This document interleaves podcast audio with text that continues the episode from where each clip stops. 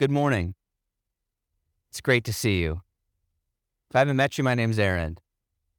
And welcome to Immanuel Anglican Church. Welcome, everybody. As some of you know, our time at this location's coming to a close. We have a few weeks left before we need to pack up and exit for a new worship space. And this property is going to change hands, and we are going to change worship locations, and we don't yet know where we're going to go. Now, I've been in this situation a few times with Immanuel Anglican Church, and so I want you to know something. I'm really excited, because every time we've been in this situation, we've seen God provide. But even more than that, every time we've been in this situation, because we turn our face to the Lord, He shines on us and renews something spiritually in us that is even more important and fundamental and lasting than where we meet on Sundays. Because what could be more tragic for a church than to have all of its needs met on the surface, but to have no heart for God, to have no vision, to have no courage? And so this is a moment for us to turn our face to the Lord and for Him to renew our call to be a spiritual beacon church.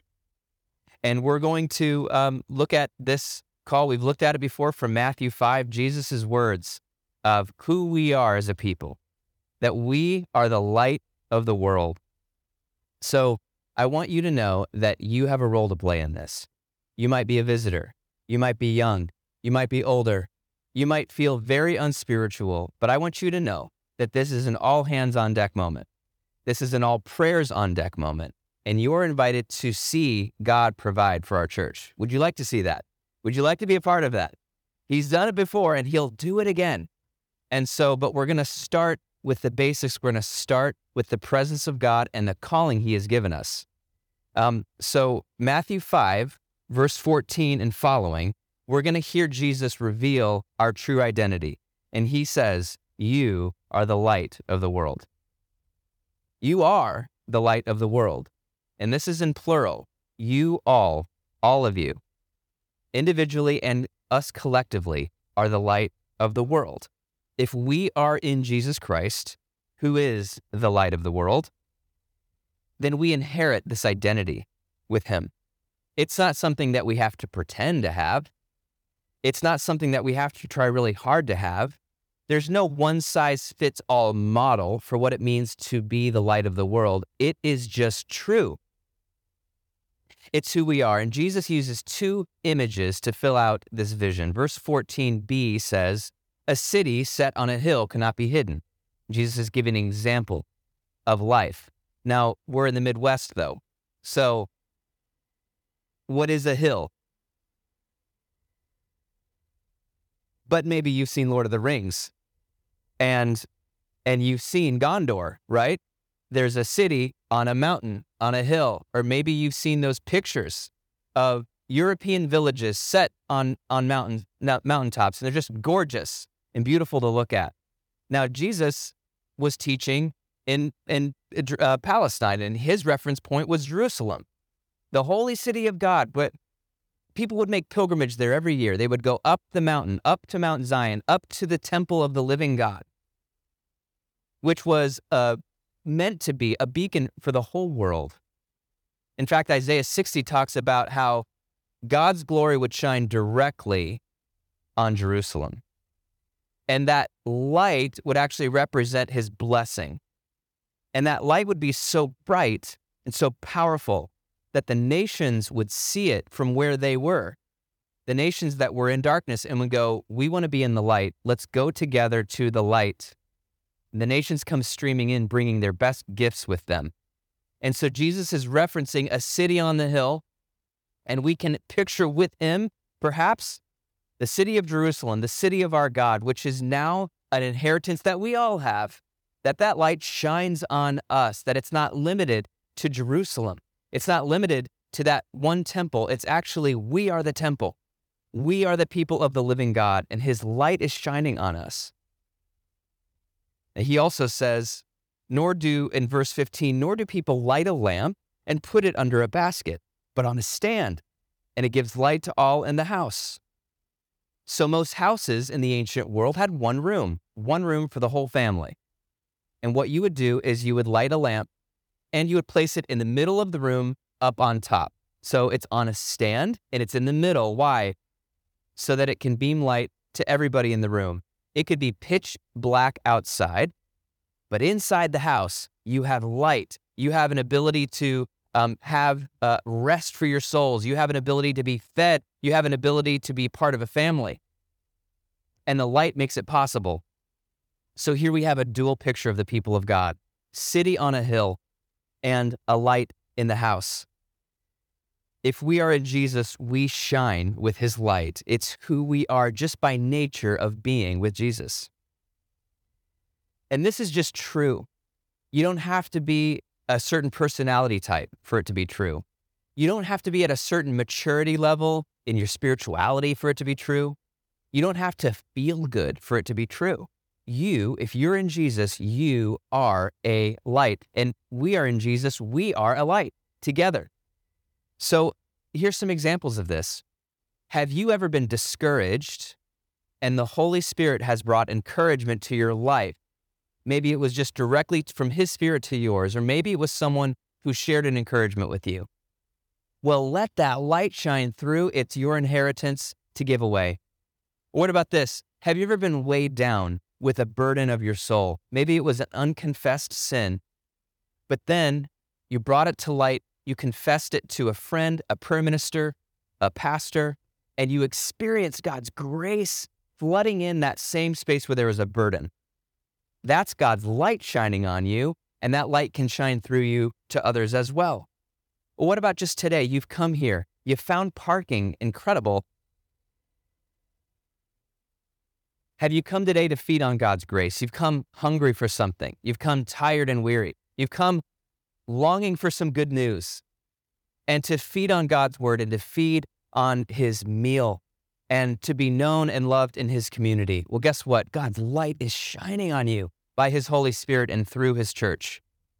And we actually shine together. We come here together needing to be shined on, and we shine together. It's who we are.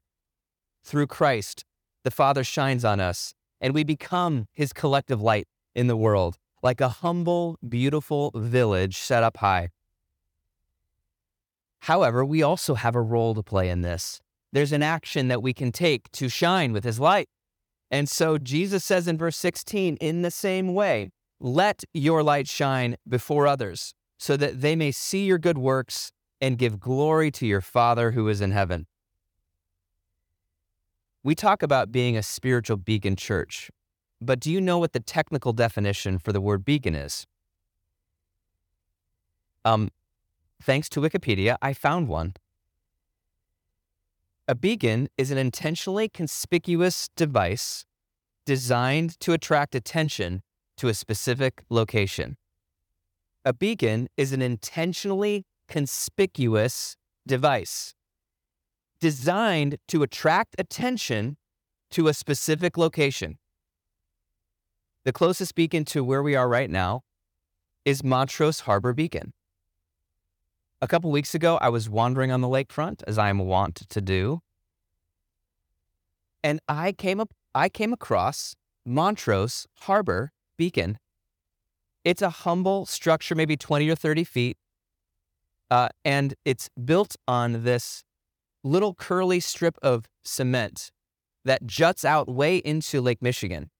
And you can go out there, and I went out there, and I noticed that the Montrose Beacon is designed to attract attention for sailors, for people on boats, uh, maybe even for swimmers at night or in stormy weather, to point out the location. This is where you can find harbor, and there's a harbor right next to the beacon. There's a bird sanctuary, and there's a harbor where you can put your boat and where you can find shelter and find safety. So when Jesus says, let your light shine before others so that they may see your good works and give glory to the Father in heaven, he's calling us to be a beacon. Like Montrose Harbor Beacon, he's calling us to be an intentionally conspicuous device that attracts attention to a specific person, God the Father, God the Son, and Spirit, who give us light. He wants the people in our life, our neighbors, coworkers, friends, people who follow us on social media, family, to see our light so that they can find shelter in the Father of lights. That's his plan. That's his calling. And he wants us to exercise it. And here's a couple of ways that I've seen you exercise this calling recently. As some of you know, there is a rise in crime in our city. Let's just name that is happening right now. And I've heard from some of you about how this has impacted you. Recently, uh, there was a block um, that a few of our members live in. There's a few households that live on a nearby block. And one of the Immanuel members was um, putting his kids to bed and uh, wrapping things up when he heard what sounded like fireworks on his block. And it was like ten or fifteen uh, loud noises. And so he realized, he and his wife realized, this is not fireworks, this is uh, gunshots. They also heard the wailing of a woman outside, and they weren't sure what she was wailing about. Then they saw a child running towards this wailing woman, and they huddled over the wounded body of a man who was the husband and father of this woman and this child. And they prayed, and they were like, what do we do? And so they decided that one of them would go out to the police and to the scene to offer comfort and support and encouragement. And they passed a note to this woman that said, we're so sorry for what has happened to your husband. We would love to help you if there's anything we can do. And they passed it to that woman. They went home, prayed, what do we do, Lord? What?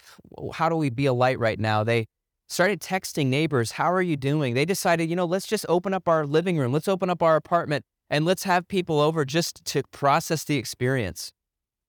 And so word got around on the block, and people from all over the block came and joined them in their living room, and and they wanted to talk about safety. You know, that was on their minds and hearts, and so there was a chance to sip tea and talk about safety, and that little meeting led to other invitations, and And they were just really honest about, yeah, we're followers of Jesus. We're part of this church. We care about this block. And the conversations and the light continue to shine on this, on this block through these Immanuel members, not only this household, but the other households that are participating now. This is just one example of letting our light shine before others so that they can bring glory to the Father in heaven. There's other less dramatic ways. Most of the ways that we do it are not very dramatic. You know, while I was on sabbatical, I was so proud of you because I saw you shine your light in very specific ways, whether it was a service day at Lydia Home, which provides housing and um, and, and parenting and households to uh, kids who don't have their parents. Also, you provided a whole welcoming crew committee to an Afghani family a family coming from a traumatized country, and there's a whole group of you that cleaned their apartment, decorated their apartment, stocked it with household goods, and welcomed them and showed them the love of Christ. I know of social workers here who walk behind closed doors that no one else can walk through and help people walk through the valley of the shadow of death and bear witness to Immanuel Jesus through your own presence and through your own life. I know of parents bringing new life into the world, though that's hard to do in the city at great personal sacrifice and cost. And I know of others coming around those families as spiritual aunts and uncles, loving those kids, caring for those parents, helping them to raise the next generation. I know of those of you who check on people who are recovering after surgery, or talking with your neighbors, making people feel welcome, at Immanuel, at your office place. You shine the light of Christ all the time because it's who you are. And I want to tell you, it's the best way to be conspicuous. We don't want to be a dumpster fire, right? We want to be a spiritual beacon. We all know about the dumpster fires. That's not what Jesus is calling us to. There's a way to be intentionally conspicuous in a way that people see our good works and bring glory to the Father in heaven. Can you picture it? Picture that person who is in your life, and they're the least likely person to give glory to the Father, Son, and Spirit. But can you imagine them doing it? Can you imagine that person bringing glory to the Father, Son, and Spirit because God's light shined through your good works, your good deeds, as you acted out of who you are, as we became who we are? We can't stay off the radar. That's the thing, is that we're tempted, right? We're tempted to stay off the radar because we don't want to be obnoxious.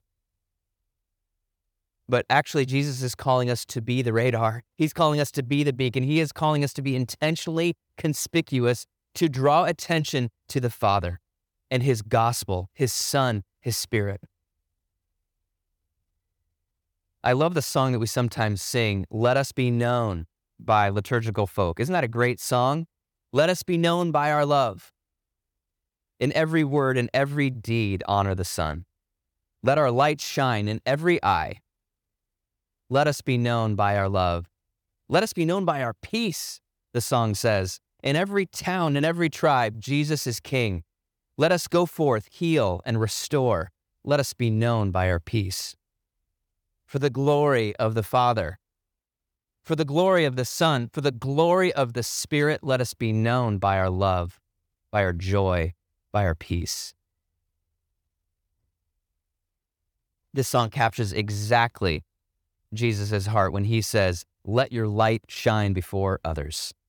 Yes, some Christians are known for the uh, wrong reasons, but even still, Jesus is calling you and I to be known for the right reasons so that God can be glorified in and around the people around us. We are called to bear humble witness to the Father of lights, to draw conspicuous attention to him. So let's repent. Let's repent of seeking our own comfort so that we can stay off the radar. And let's turn to God and say, Lord, let us be who we are, the light of the world. A city set on a hill, a lamp lighting up a room. Let us bear humble witness at the risk of being misunderstood. Now, this is a call for us together. Actually, it's a call for all Christians to be, we're calling it Spiritual Beacon, maybe you would call it something else, but this is a call for every Christian, and it's an intrinsic quality, to be a beacon that makes the gospel visible through our collective witness in word and deed. And everyone here, if you are in Jesus, this is something that you're called to do, it's something that we're called to do. And we're called to live that mission no matter what building we have, meet in, or don't meet in, or don't have. No matter what our building situation is, we can be a Spiritual Beacon church. If we could only meet in living rooms around the city, we could be and would be a Spiritual Beacon church. And yet, buildings matter, don't they? Buildings matter. Where we live matters. Just as an apartment, condominium, or house allows people to thrive in the city in the long term, so also a sacred space allows churches to do the same. Buildings, on a very practical level, allow for shelter from the elements, hospitality, and space for connection with God and others. And so over the years, as we have done our own wilderness wanderings of tabernacle from tabernacle, we have just given thanks to God for every space he provided. I remember when he provided a, a storefront. It was called the Garden Room, right on Wilson Avenue. And it was just right for us at the time, a multi-purpose room for us to gather. We talked about ways to reach out. We gathered for um, for worship. Eventually, we had Word and Sacrament gatherings that uh, sort of built over the summer. And then he provided, uh, as we met there, he provided Uplift High School. You remember those carpeted benches, those of you who were there? Carpeted benches on three sides. The weirdest thing you've ever seen, but it was awesome because the presence of the Lord was there. And then during COVID, we had a ministry center where we could live stream our services. And we said, thank you, God, that we actually don't own a building right now. We can just meet here. We can just broadcast these services. And God's providing for us to do that. And then while we were doing that, he provided this space. This space has served us so well during the time of COVID, we, where we needed a lot of space. And we needed actually a balcony so that we could have a, enough to be within the city regulations, but also gather for Word and Sacrament ministry. We have children's ministry here that we've been able to leave set up. This is such a blessing So we say, thank you, God, for all of these spaces, right? Thank you, God, that you have allowed us to be a spiritual beacon people in a place where we truly can gather.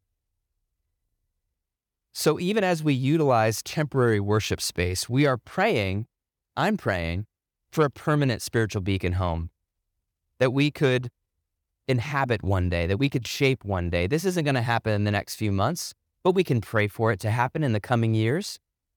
We can ask the Lord for a sacred space to make our own, to shape, and to pass on to the next generation.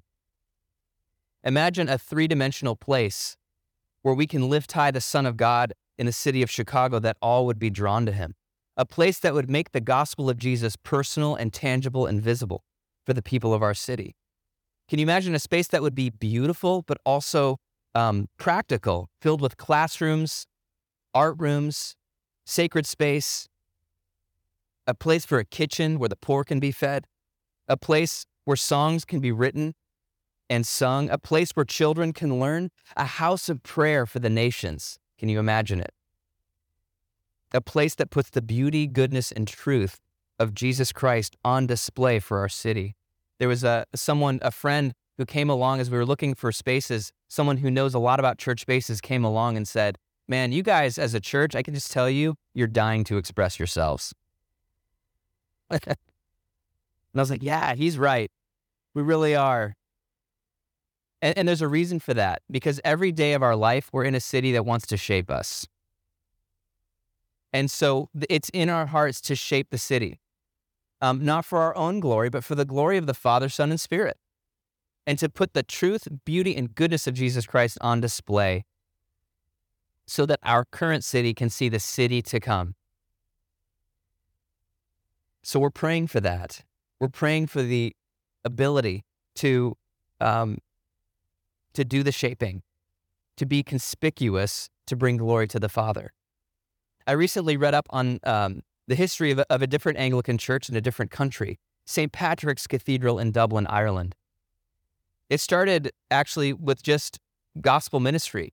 Saint Patrick just went over there and uh, to from, from England to Ireland, and he began to evangelize the people who lived over there. And, and these were his former captors and, and enemies in many cases, and he preached the gospel to them. And they came to faith, and he baptized so many of them and administered the sacraments to them, and he actually equipped them for their calling in Ireland. And many of them he sent out to to to evangelize the whole country. It changed the course of civilization, but it started right there in Dublin. In fact, um, he was uh, baptizing people in what's known as the River Pottle. And as he continued to baptize them, as he continued this gospel ministry, and if a few years later, there was a wooden church built over the River Pottle where the baptisms and evangelism and discipleship continued to happen. And then a while later, that, that wooden chapel was torn down and a church was built that was more secure and steady. And that continued to happen over the years. And even to this day, I can't speak to the spiritual heart of this church. I'm not too familiar with it, other than just to say it stands to this day with evening prayers at night, and the sacraments are administered. fifteen hundred years later. This simple illustration helps us see that our spiritual beacon calling begins as a spiritual beacon people. It begins with a spiritual call as we carry out our works of evangelism and mission and bringing glory to the Father. But it doesn't end there. We pray. We're asking the Lord to provide a building in the long term. And we can leave all of that up to the Lord. You know what? He knows whether or not that's going to be good for us. We can pray for it and just trust that he's going to know if that's our calling, if that's what he wants. But right now, what we can do is we can get on our knees and pray that he would make us a spiritual beacon people. That's where it all begins. This need for a worship space in the short term is just a, a clue for us. It's an opportunity for us to turn our faces back to the Father and say, please, let us be faithful to our calling from you.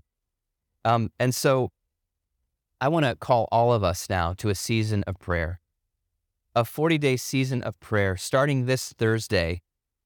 Starting this Thursday, maybe we can do a fasting day, a day where we fast from a meal or a few meals and pray together for the Lord to renew in us that spiritual beacon call.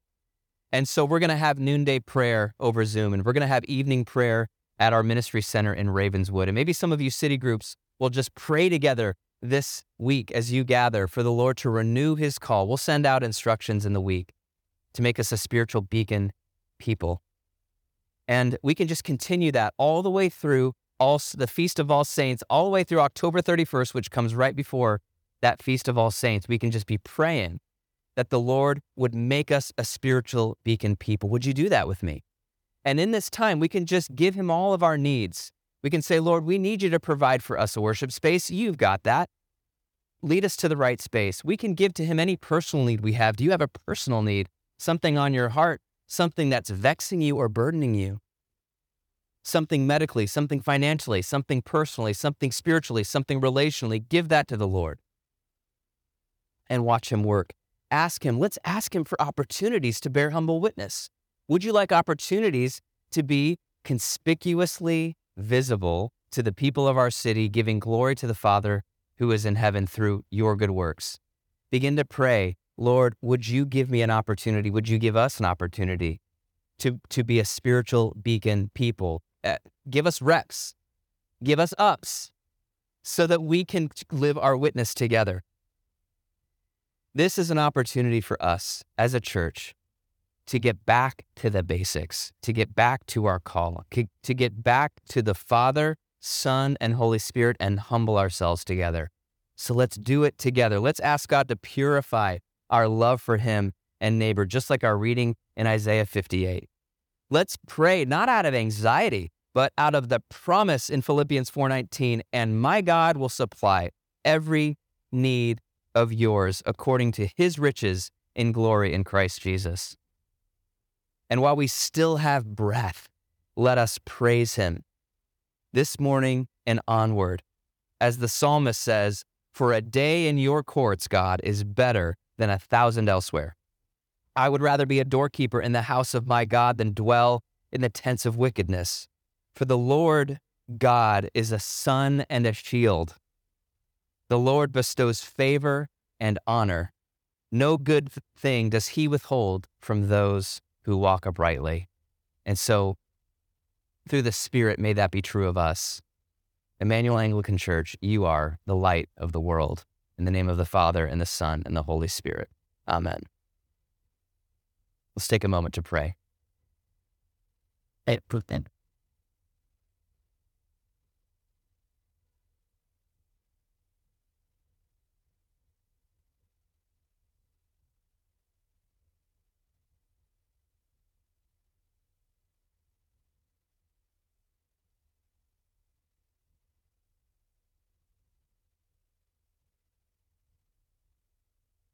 And Lord, we pray that you would stir in us those good works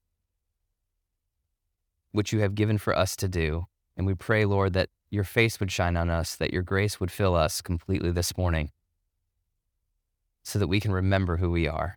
In Jesus' name, amen.